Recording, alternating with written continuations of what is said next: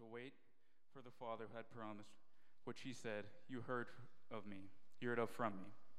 For John baptized with water, but you will be baptized with the Holy Spirit not many days from now. So when they had come together, they were asking him, saying, Lord, is it at this time you are restoring the kingdom to Israel? He said to them, It is not for you to know times of epochs which the Father has fixed by his own authority. But you will receive power when the Holy Spirit has come upon you, and you shall be my witness both in Jerusalem and in all Judea and Samaria, and even to the remotest part of the earth. After this, and after this, he said, and after he said these things, he was lifted up while they were looking on, and a cloud received him out of their sight. And as they were gazing intently into the sky while he was going, behold, two men in white clothing stood beside them. They also said, Men of Galilee, why do you stand looking into the sky? This is Jesus, who has been taken up from heaven, taken up from you into heaven. Wait, what? This is Jesus, who has been taken up from you into heaven, will come in just the same way as you have watched him go into heaven. Thank you, Alejandro. Well, I want to say it's a delight to get to be back with you at uh, Wallenstein Bible Chapel. I think I got to be here last, I don't know, November, December, and uh, just have been uh, quite impressed by just the life and vitality that this congregation has. So, have a high regard for your pastor, Pastor Gary, and his team.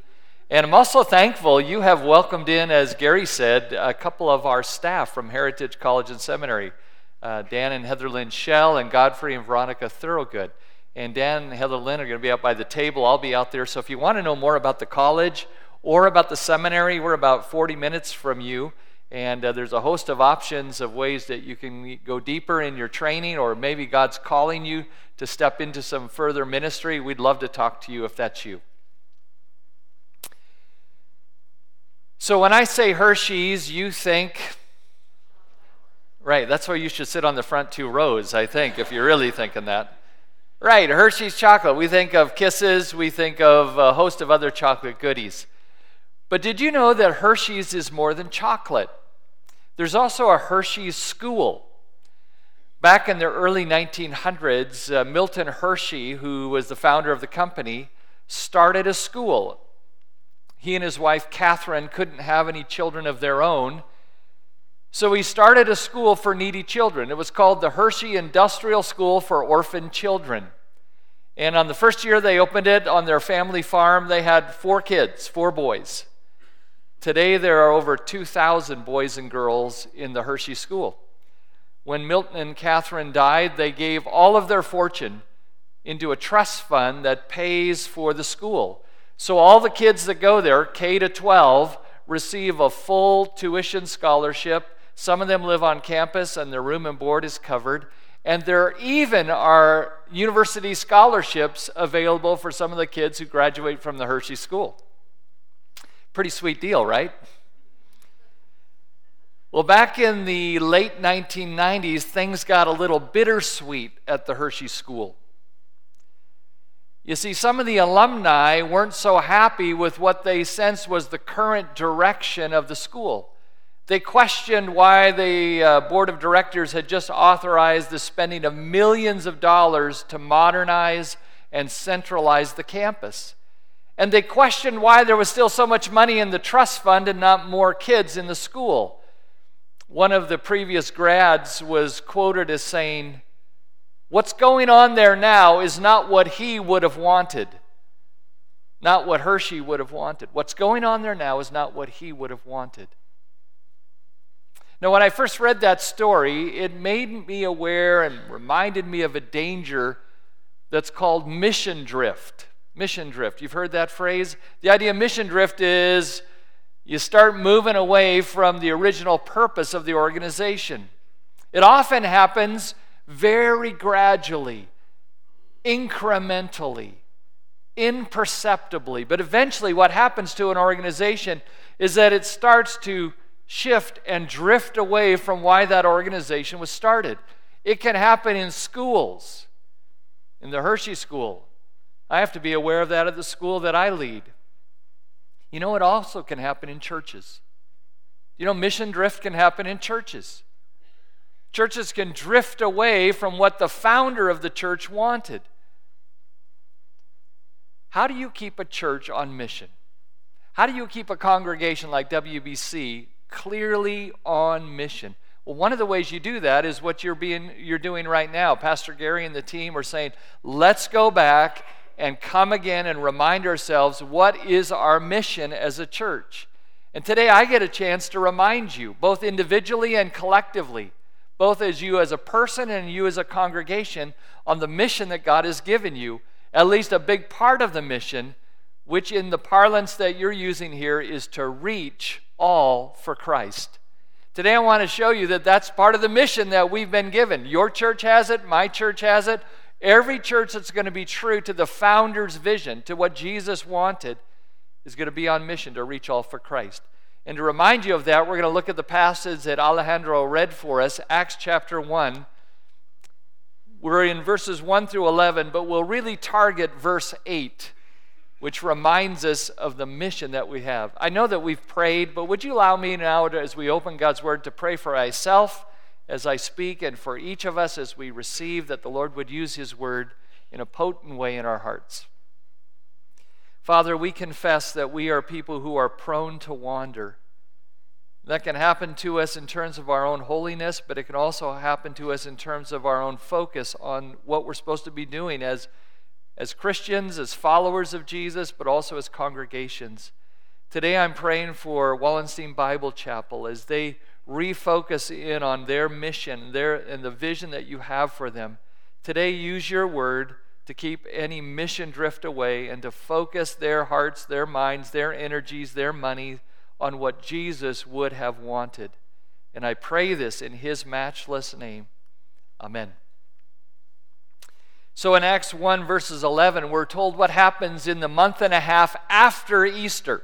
So, in the month and a half after Jesus is raised from the dead, he spends time with the disciples, convinces them that he is truly alive and well. He teaches them some things. And then, as they watch, he ascends into heaven. He's taken up into heaven. Which means that verse 8 is the last recorded words of the Lord Jesus before he went back to heaven. Those would be the words he wanted ringing in their hearts, ringing in their ears, because they were the mission that he was given to them. Today, I want us to focus in on a well loved and well known verse, but to say, if we're going to stay on mission, this is what Jesus really wanted. I want to show you at least three things from Acts 1 8 that help keep mission drift away from WBC, that keep you on mission. And if you've been around the church for a while, these will not be new but boy, they're important. So let me remind you of again of what Jesus, our founder, really wants for your church, for all of us. The first one coming out of verse 8 is pretty clear. I'd put it this way Jesus wants us to witness for him. Right? That, that's pretty obvious in verse 8 that Jesus wants us. What he really wants is for people like you and me, followers of him, he wants us to be witnesses for him. Jesus wants us to witness for him. Look at verse 8, you'll see it. But you will receive power when the Holy Spirit has come upon you, and you will be my witnesses. Now remember, this is said, it seems quite quite uh, shortly before Jesus leaves. The last thing he says to them is, You will be my witnesses. So, Jesus, what do you want from your disciples? It's pretty clear you want them to be witnesses. So, what does that mean? What do you think Jesus meant when he said, You will be my witnesses? Well, I think we get an answer that's kind of uh, unusual but helpful in the book of Acts. You see, a few chapters later, we read of some people being witnesses for Cornelius. If you flip, keep your place here and go to chapter 10, if you look with me in chapter 10, I'm going to show you an interesting verse. Chapter 10 records how some men come down from Caesarea and they go to Peter and they talk to Peter about Cornelius, who was a Roman centurion, and they witness for Cornelius. Look at uh, verse 22. I'm reading out of the ESV. It says this, chapter 10, verse 22. And they, these are the men, they said, Cornelius, a centurion, an upright and God fearing man, who is well spoken of by the whole Jewish nation. Do you see that little phrase, who is well spoken of? That's the same Greek word that's translated witnesses.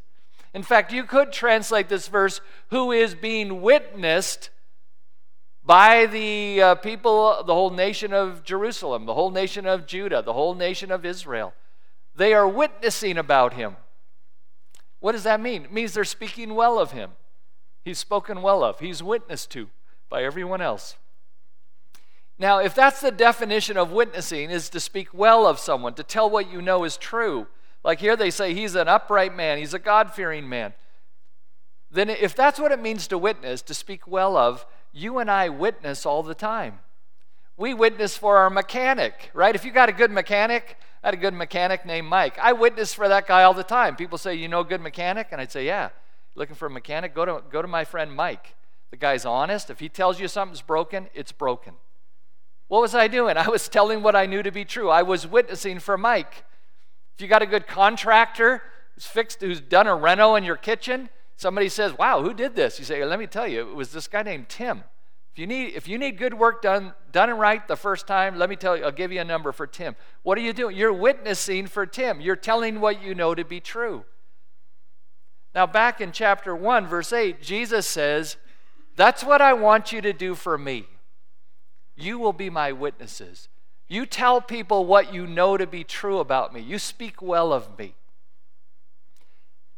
Now, for the first disciples, they knew what that meant. They were going to go around telling people, let me tell you about Jesus. Wow. Do you know about Jesus? He's the Son of God. He came and lived among us. This was fresh history for them. Like he lived, he walked these streets in Jerusalem. And our leaders, they put him to death, but death couldn't destroy him. He came back to life. He was raised to life. And now he offers forgiveness and new life. They're witnessing for Jesus. They were telling what they knew to be true about him. And that's what Jesus wanted. You will be my witnesses. So here's my question for you Do you think we're still doing what the founder wanted us to do when it comes to talking about Jesus, speaking well of him? Are we being witnesses for Him? Here's, here's a probing question that I ask myself, and I'd ask you to personalize this question. It's a bit convicting, but I ask myself this question If everyone in the church witnessed for Jesus as much as I do, would that be a good thing or a bad thing? Like if I was the standard, like my level of witnessing was everyone else's standard, would that be a good thing or a bad thing? Because Jesus wants me, He wants us to be witnesses for Him. It's pretty clear, right? That's our mission. But I, I've been around church world enough to know that some of us hear that and go, Well, I know that's what He wants, but I, I don't think I can do that. I'm not really good at doing that. I'm not really bold. I'm not courageous. I kind of my tang gets all tangled up when I try to talk about Jesus and things go sideways. I don't think I got all the answers. I'm not sure I could do that. Well, Jesus knows you. He knows me. He knew his followers. He knew they would struggle. And that's why he promised them help. Which brings me to the second thing I want you to see from verse 8. See, the first thing is Jesus wants us to witness for him. But if you go back to chapter 1, verse 8, you see the second thing, which is this Jesus wants us to witness for him in the Spirit's power, right? In the power of the Holy Spirit. He wants us to do this, and he says, and I'm going to give you help so that you can. That's what verse 8 says. Look at it. Verse 8 But you will receive power when the Holy Spirit has come upon you, and you will be my witnesses. Jesus knew that the first followers would need help. I mean, after the resurrection, they all went into a room and locked the doors, right? They were frightened. They knew that things were hostile out there. Like the religious leaders had just killed their leader. So they bolt the doors. You read in John 20 on resurrection night, they're all locked down. A week later, they're locked down. Peter, who was their leader, had just denied Jesus three times. Remember, right before the crucifixion and the charcoal fire there in the courtyard of the high priest? Peter's there saying he had a chance to witness for Jesus and he did the opposite. He kept saying, No, I, actually, I don't know the guy. You got, the, you got the wrong guy. It's not me. I'm not one of his followers. He had done just the opposite. And now Jesus is telling them, I want you to go be my witnesses. And they're probably looking at each other and going, We don't have a real good track record on this, Jesus. And he knew that. And that's why he said, But you will receive power when the Holy Spirit comes upon you. Then you'll be my witnesses. See, he'd already been talking to them about the Holy Spirit. The verses that Alejandro read for us, if you go back to verse 4 and 5, Luke records that while staying with them, he ordered them not to depart from Jerusalem, but to wait for the promise of the Father, which he said, You heard from me, for John baptized you with, with water, but you will be baptized with the Holy Spirit not many days from now. So he actually says to them, Look, guys, go, don't go anywhere yet. Just stay here until the promise of the Father, the Holy Spirit, comes. It's coming soon. And then in verse 8, he says, And you'll receive power when the Holy Spirit comes upon you. And that's precisely what we read happen in the book of Acts. Don't you love the book of Acts for this? I mean, you get to chapter 2, it's the day of Pentecost. And the Holy Spirit comes on these believers, and what do they do? They witness for Jesus, right? Chapter 2, the Spirit comes and they speak.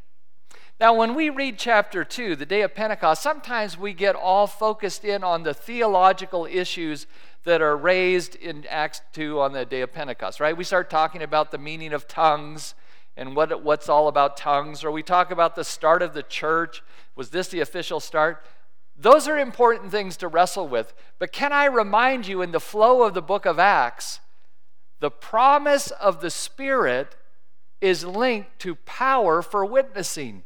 Luke's point is to say the Spirit came so they could do what Jesus wanted. And that's precisely what happened. The Spirit comes, chapter 2, verse 11. The people start to speak out, declare the mighty works of God. And then Peter gets up. Peter, the same guy that had said, No, no, not me. I don't know him. I don't know him, honest. Peter gets up in front of all these people and powerfully tells them about Jesus. How did that happen? How did Peter go from the guy in the courtyard to the guy on the day of Pentecost? We're just talking a few months. It was the power of the Holy Spirit. The Spirit enabled him to do what naturally he didn't do so well. And if you go through the book of Acts, you find that over and over again, the Holy Spirit fills people and they are witnesses for Jesus. Let me just show you a couple of them. Turn with me to chapter 4 and look at verses 8 through 12. Chapter 4, verses 8 to 12. A few days later, after Pentecost, Peter and John are arrested. They had healed a crippled man. They're hauled in before the Sanhedrin. These are the same guys who had sentenced Jesus to death. They're the ones who said, Let's crucify him. So Peter and John now have to talk to those guys. And look what happens. Verse 8. Then Peter, now catch this. Look what it says, verse 8. I want you to see it. Then Peter, filled with the Holy Spirit. That's important. Peter's on trial. Peter, filled with the Holy Spirit. What happens next? Said to them, Rulers of the people and elders, if we are being examined today concerning a good deed done to a crippled man, and by what means this man has been healed, then let it be known to all of you and to all the people of Israel that by the name of Jesus Christ of Nazareth, whom you crucified, whom God raised from the dead, by this man, by, by him, this man is standing before you well. This Jesus is the stone that was rejected by you, the builders, which has become the cornerstone. And there is salvation in no one else, for there is no other name under heaven given among men by which we must be saved. Wow, Peter does not back down. How did that happen?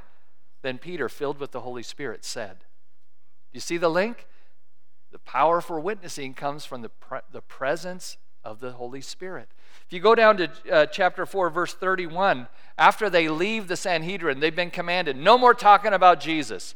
So they go to the church, and the church prays. And look at verse 31. I love this verse, chapter 4, verse 31. And when they had prayed, the place in which they were gathered together was shaken.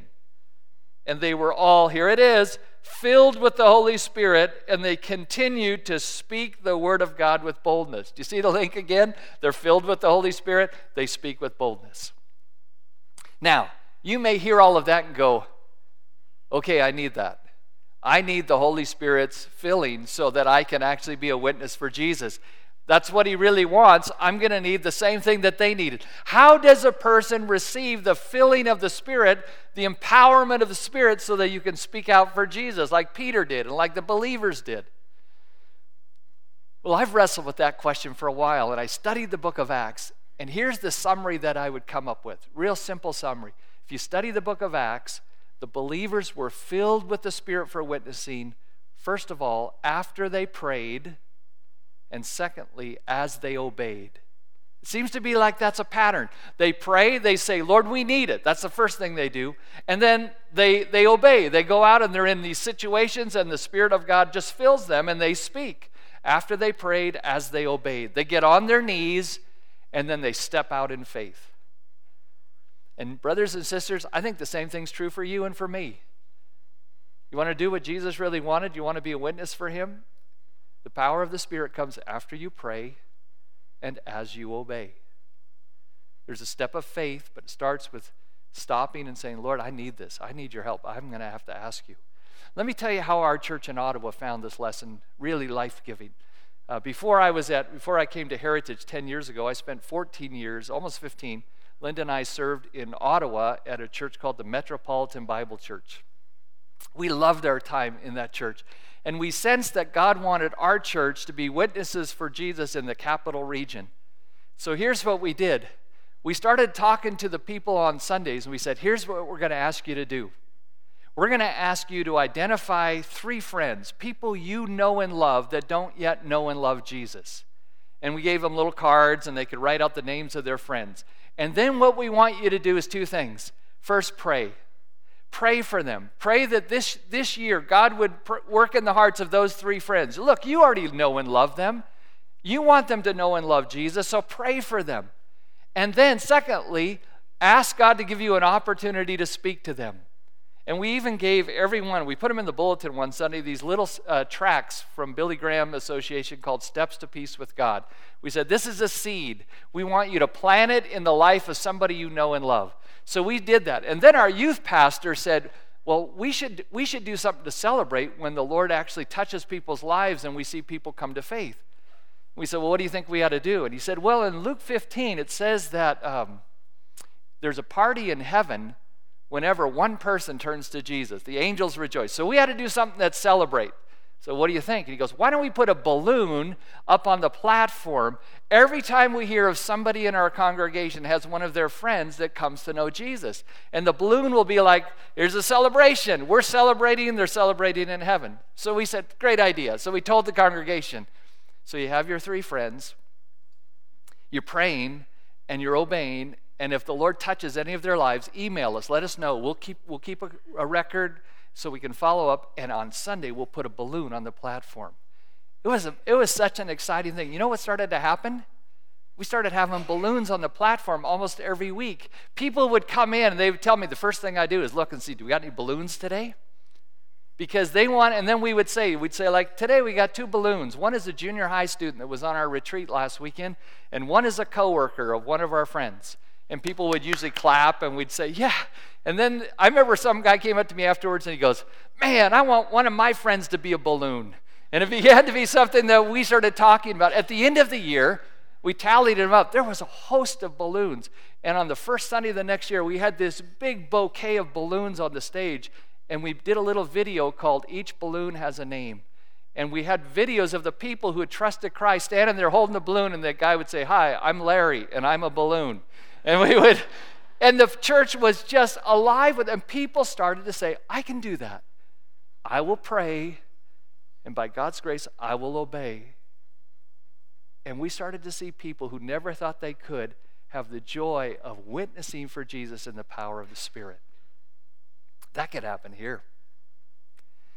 So Jesus wants us to witness for him. He wants us to witness for him in the power of the Spirit. But there's one more thing I need to show you from Acts 1 8.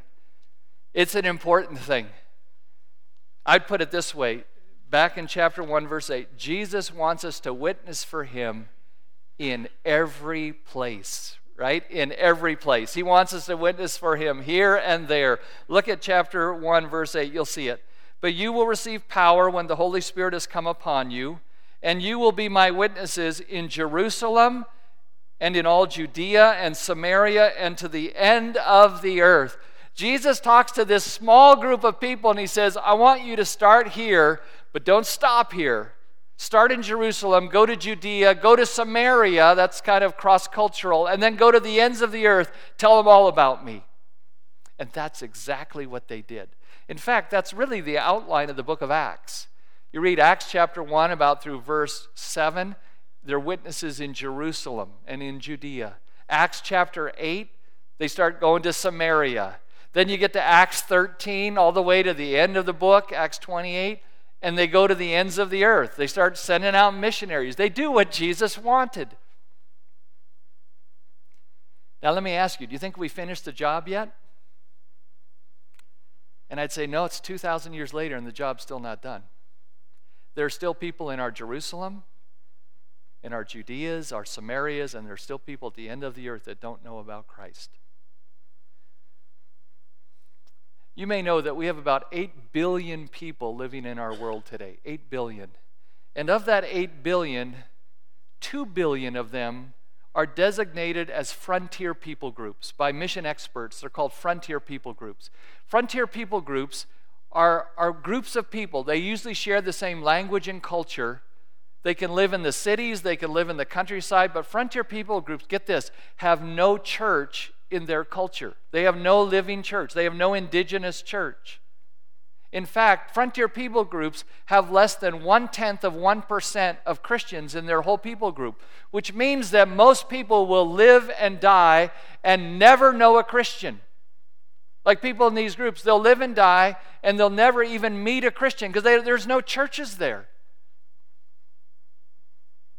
And there's over 5,000 of these people groups. You can see on the map there all the little tiny dots where they're located. In fact, the next slide shows you the majority of these people groups, frontier people groups, are located in the Middle East, North Africa, and South Asia.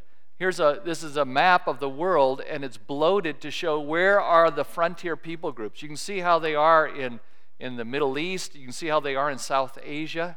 In fact, the next slide shows you the most the largest number of frontier people groups and the largest frontier people groups are found in India today. they need to hear the gospel. And unless somebody goes to them, they won't because there's no Christians around them. So someone's going to have to relocate. Oh, yes, I know we have media, and I'm thankful for that. There could be broadcasts. But if you're going to have a flesh and blood conversation, someone's going to have to go from here to there. Someone's going to have to say, those people group need to hear about Jesus. Now, I know that those numbers 2 billion people, 500,000 people groups it's hard to get your head and heart around those numbers. They're just huge numbers. How do you start to care about that? Many years ago, Linda and I were working with young adults in California, right, right out of seminary, and I saw a little video, low tech video, that made a high, high impact in my life. It was a story of some North American kids that did a summer mission trip to Papua New Guinea which is like the ends of the earth, right? Papua New Guinea is on the other side, and it's the ends of the earth. And these kids had gone over, and they were in a tribal area of Papua New Guinea, helping the missionaries for a couple of weeks and just getting to know the place. And while they were there, they, they actually they have these you know photographs, and they actually have a little simple recording of what happened. There was some tribal leaders from another tribe across the mountains, several hours away who had walked all the way to their village because they knew there was a missionary there and they'd heard that this village was being changed by the gospel.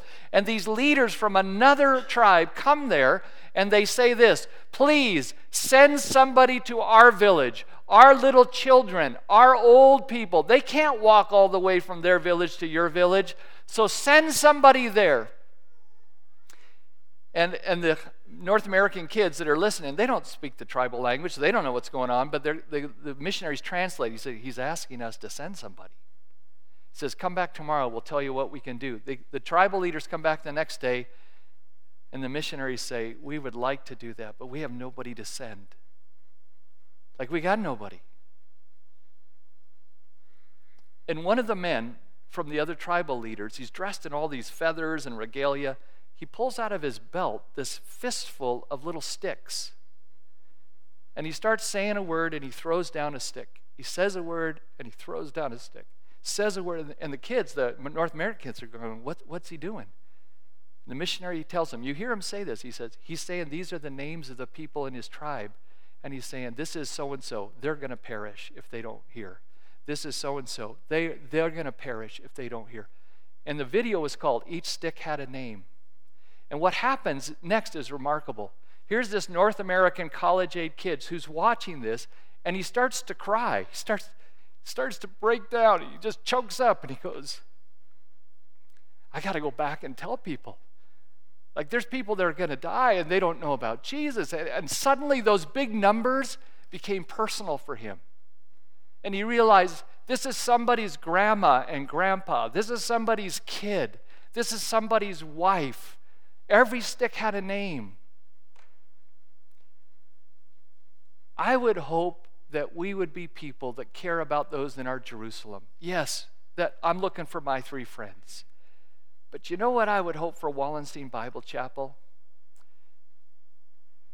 Is that God would also break your hearts for the frontier people groups who don't have a friend to tell them because there are no Christians around them.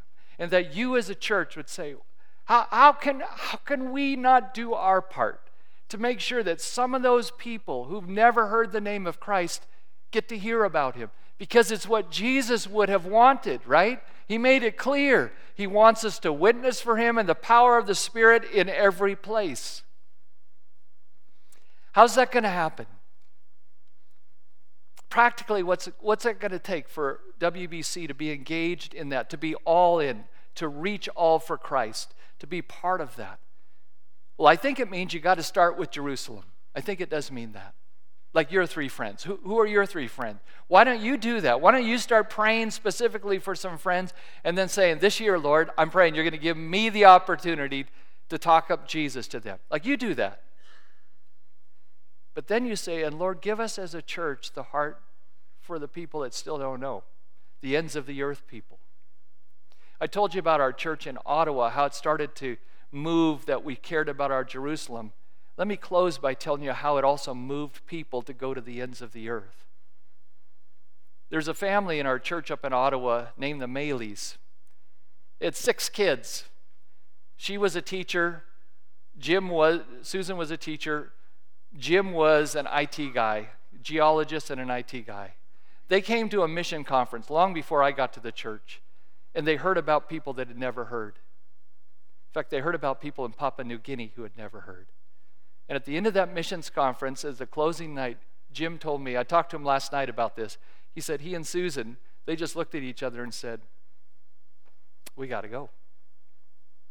They walked down at the front of the church. They were in the balcony. They came all the way down to the front at the end of the night and said, If the Lord will send us, we'll uproot and we'll go. And God did that. They took their six kids. The youngest was 11 months old at the time. The oldest was about 11 or 12. They took their six kids to Papua New Guinea. Linda and I had a chance a number of years later when we got there. We took our family and we went over to visit them. We got to see the people in Papua New Guinea. And here were Jim and Susan, who had uprooted from a stable life, uh, good careers, but somehow God blew up into their heart the fact that there were people who would live and die, never know about Jesus, and they said, maybe we could be part of that. And you know what it did for the Met, the church? When they start sending out their own people, people that they know and love, like Jim, like he's one of our guys, right? He's, he's an IT, IT guy. And Susan, she's a teacher. And suddenly they're going to Papua New Guinea. You know what happened? The church started to say, no, we care about Papua New Guinea. We're praying for Papua New Guinea. Wouldn't it be amazing if God took some of the people at WBC, put it in your heart to say, Maybe that's me. Maybe I'm the one that needs to uproot and go to one of these frontier people. See, if you summarize Acts 1 8, you'd put it this way Jesus wants us to witness for him in the power of the Spirit in every place. Don't drift from that mission. Stay on it. That's what Jesus would have wanted. Let's pray. Father, I do ask that I know I'm among people who take your word seriously, who take it literally, who take it personally. And I'm asking that you would use the words of your Son, our founder and our Savior, to once again put us on mission and keep us on mission with what He would have wanted. And I pray this, asking for the help of the Holy Spirit. In Jesus' name, amen.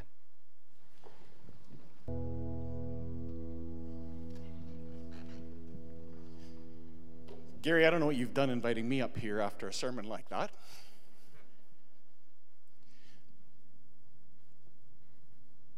Twenty-two and a half years ago,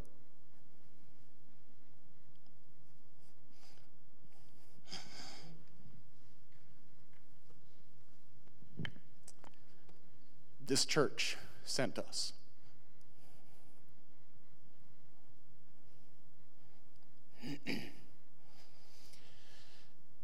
because people live and die without hearing of the goodness of Jesus. Two billion people are going to live and die, and more are going to live and die without hearing or understanding anything about the goodness of Jesus. As we were in our communion time this morning, we looked at Hebrews 2. Hebrews 2 talks about the one who was made lower than angels, who's now crowned with glory and honor. He suffered death in bringing sons and daughters to glory.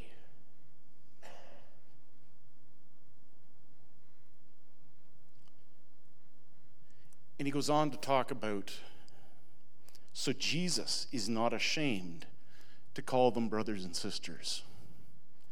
My challenge to myself and to you, I would say this morning, of those 2 billion people, how many of those 2 billion people would you want to even call your brother and sister? Because I know that some of them live in parts of the world, live in cultures that are completely foreign to us.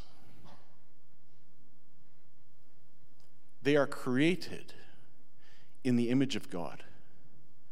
Jesus came and died for them. And there is no one, no one to tell them. John Piper makes the comment, he says that mission exists because worship doesn't.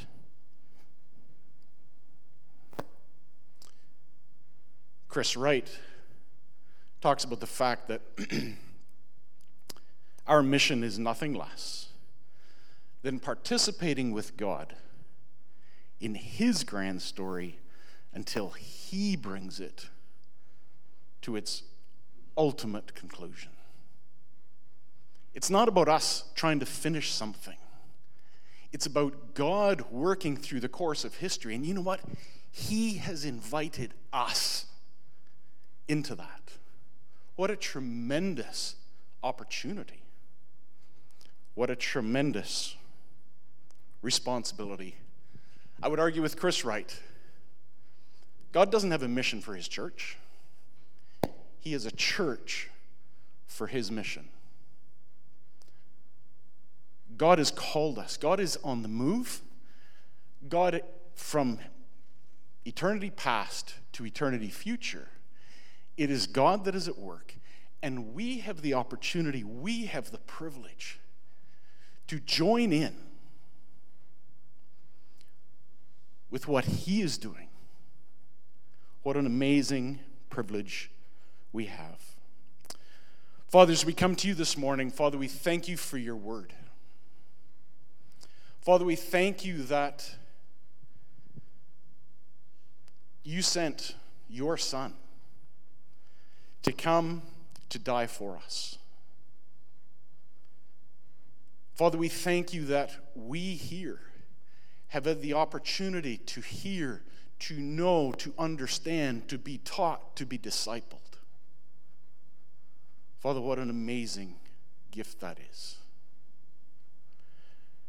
Father, we are also conscious that many of us live and work with people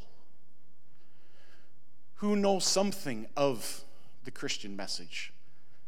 But for many of them, what their understanding is, is distorted. But Father, we also know that there are people in the world around us, some closer to us, some a long way away, some that maybe look and act similar to us, some that may be in cultures very distant from ours, who do not know you. Father, you have called us and you've given us that privilege to be witnesses. Father, in the places where you find us, may we seek to be witnesses in your power. Father, may we pray. May you give us, open our eyes to the people that you would have us to be witnesses to. But Father, let us seek your power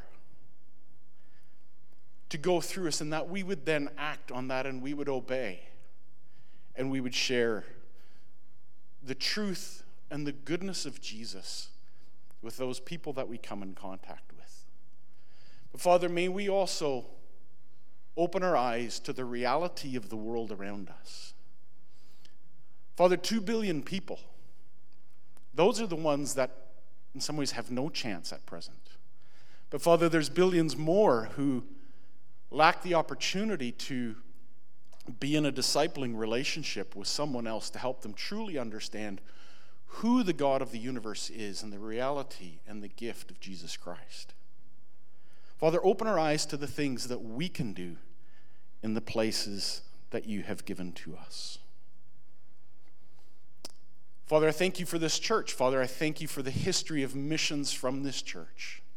But Father, I pray that we would not be a church that rests on its laurels just because we did it in the past. Father, do we know why we sent missionaries? Father, I thank you for the commitment of this church to stand with Andrea and I for 22 and a half years. But Father, I would ask that you would give each one here, give the leadership of this church clarity of vision and boldness to approach the gifted and others in the, the gifted in variety of respects within this conversation and say, Have you thought about going to serve? Father, give us boldness. Father, thank you for the tremendous opportunity that we have to be called sons and daughters of the Most High. Father, we thank you. Father, with that privilege comes a responsibility. May we hold that well. May our mission not drift, but may we be committed to continuing to participate in what you are doing in the world, and may we continue to be sensitive to that. Father, we thank you. We praise you. And I want to le- close us with the words of Psalm 67. They're a psalm of praise, they're a psalm of blessing about what God's desire is. May God be gracious to us and bless us, and make his face shine on us, so that your ways may be known on earth. Your salvation, where? Among all peoples. May the peoples praise you, God. May all the peoples praise you. May the nations be glad and sing for joy. For you rule the nations with equity and guide the nations of the earth. May the peoples praise you, O God. May the peoples praise you. The land yields its harvest. God, our God, He blesses us. May God bless us. Why? So that all the ends of the earth may fear Him. As we go into our week, God has called us and given us a privilege to be a blessing in our places of work to those three people that you're going to pray for.